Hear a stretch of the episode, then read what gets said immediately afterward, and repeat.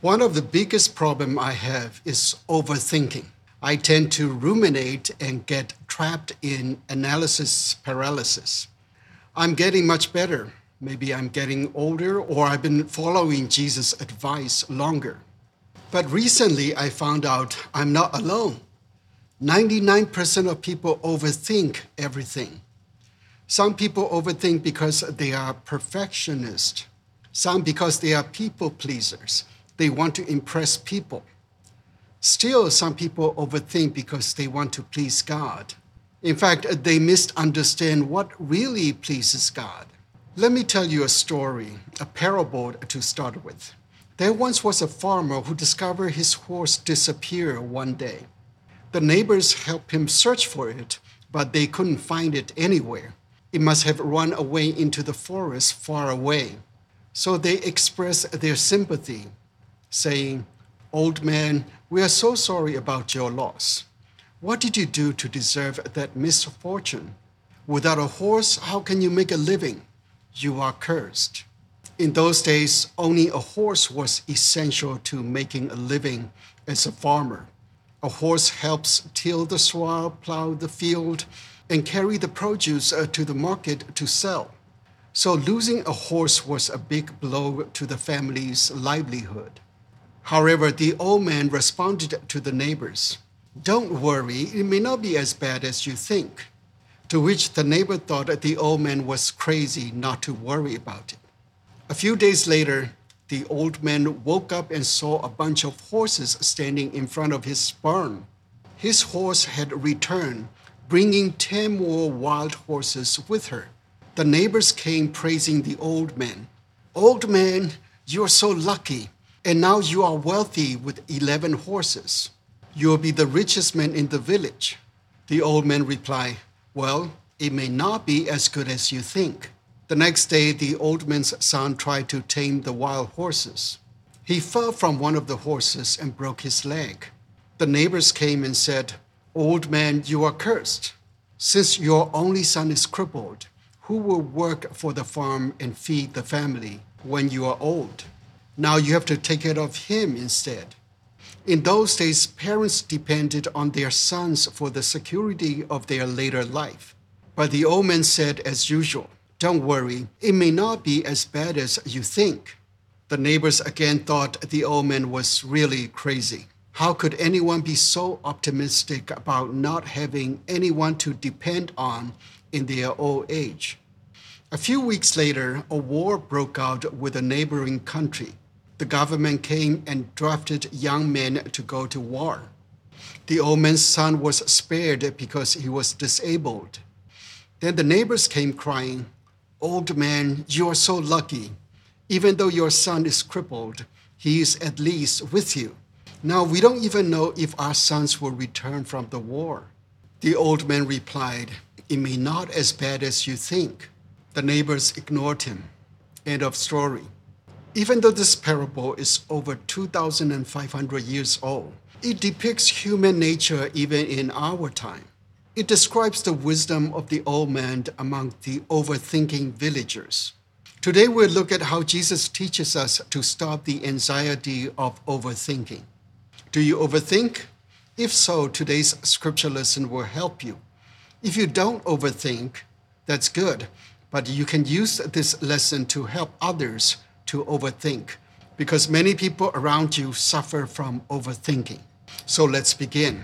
Hi, in case we haven't met yet, I'm Sam Stone, the light keeper. You are the light of the world, and I'm the keeper. No pun intended. It's my calling to help you shine your brightest so that God is glorified in you and you are satisfied in God. The scripture lesson for today is from the Gospel according to Matthew chapter 11, verses 16 to 19 and 25 to 30. Listen to the word of the Lord. But to what will I compare this generation?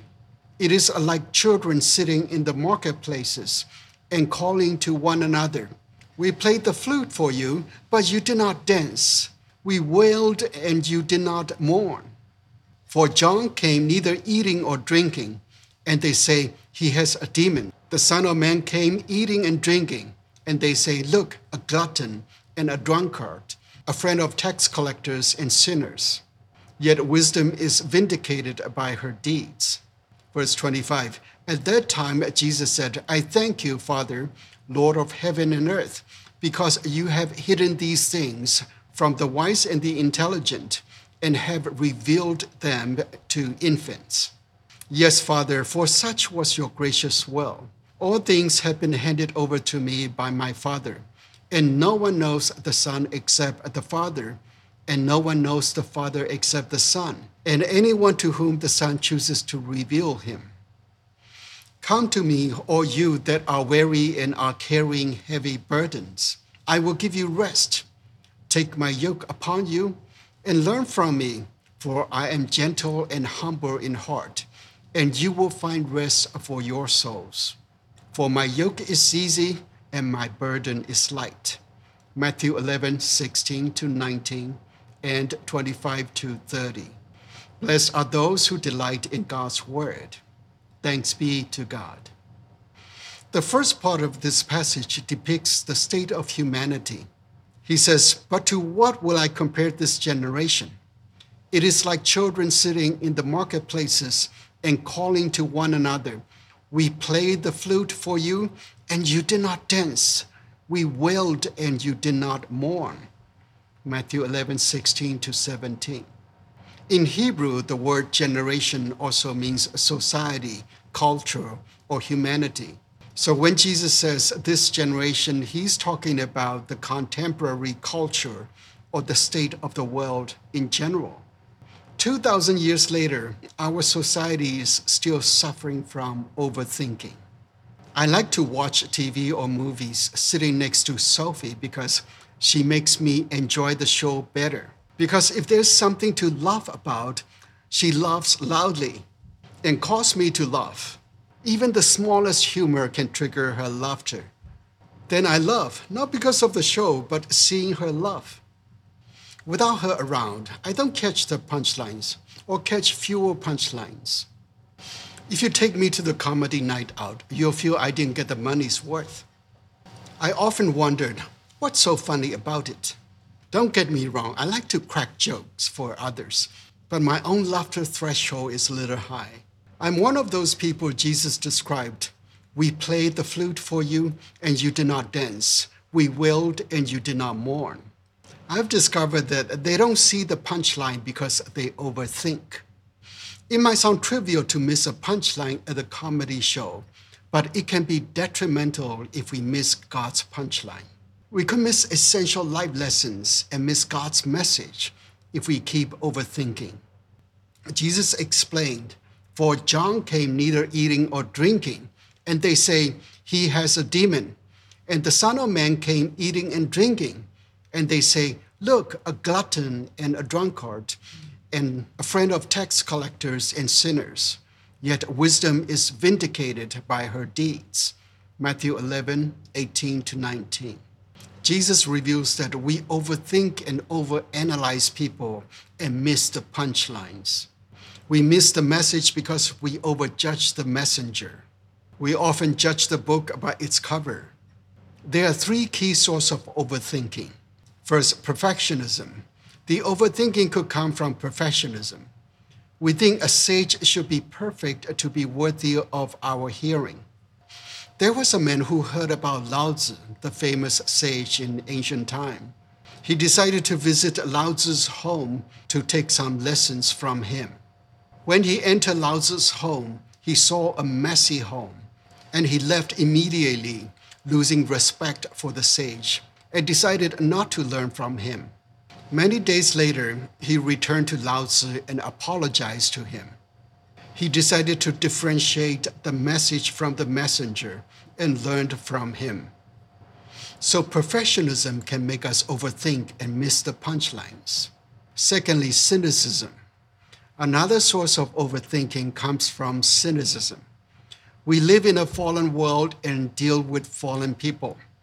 After seeing so many sinners around us, we become cynical about people. Instead of hearing their message, we try to determine their motive. What is he trying to get from me? So cynicism can make us overthink and miss the punchlines. Thirdly, ambition. Another source of overthinking comes from misunderstanding of God's requirements. We want to do what's right to please God, thinking if we think deeper and do better, we will make God happier. We fail to realize what God requires of us is very simple. God doesn't want us to overdo it. See, God gave us a beautiful garden to enjoy, eating everything except that forbidden fruit of overthinking. It's like a rabbit hole. The more we overthink, the more we become trapped in it. The devil feeds our ambition with temptations. Then we swallow the forbidden fruit and miss the punchline. There's a difference between ambition and aspiration. Ambition is about desires to gain power, possession, and prestige. But aspiration is about fulfilling a divine dream. Aspiration comes from the Latin root word for spirit. So ambition is ego driven, and aspiration is spiritual motivation. It comes from God. Then Jesus gives us a solution. It says, At that time, Jesus said, I thank you, Father Lord of heaven and earth, because you have hidden these things from the wise and the intelligent, and have revealed them to infants. Yes, Father, for such was your gracious will. Verses 25 to 26. If you want to know God's will, be an infant. Have you noticed that an infant does nothing, but everything is provided? The older we grow, the more we overthink and the less we are provided. Nature doesn't cater to overthinkers. When it comes to knowing God's will, do not overthink. Discernment is not overthinking. Then Jesus reveals the solution with three simple invitations. Number one, come to Him to rest and relax. He says, Come to me, all you that are weary and are carrying heavy burdens, and I will give you rest. Verse 28. Overthinking is like carrying heavy burdens. It's wearisome. Jesus wants to give you rest from overthinking. People mistakenly think God wants them to work harder, but they forget that resting is part of the Ten Commandments. If you don't rest, you are breaking one of the big ten. And that means if you don't rest, you are committing the same sin as thieves, liars, and murderers. I know it sounds like an exaggeration, but these are all listed in the Ten Commandments. Resting is the fourth commandment, even higher than murder, lying, theft, and adultery. Maybe if you rest more, you will commit less crimes. To receive rest, you simply respond to his invitation to come to him. You come to him by taking a break from your thoughts by breathing the Holy Spirit. You come to Him in prayer. You come to Him in reading the Bible, His Word. And you come to Him in worship, singing and listening. The second invitation is take His yoke to make life easier. He says, Take my yoke upon you, for my yoke is easy and my burden is light. Matthew 11, 29 and 30. A yoke is a wooden beam fastened between two oxen or animals to share the weight of the workload. That means Jesus wants to carry the burdens with you by walking side by side with you so that you don't have to carry your burdens alone.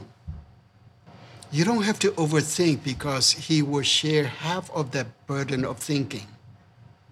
Furthermore, he said his yoke is easy and his burden is light. That means he will take off your heavy burdens and give you his light burden.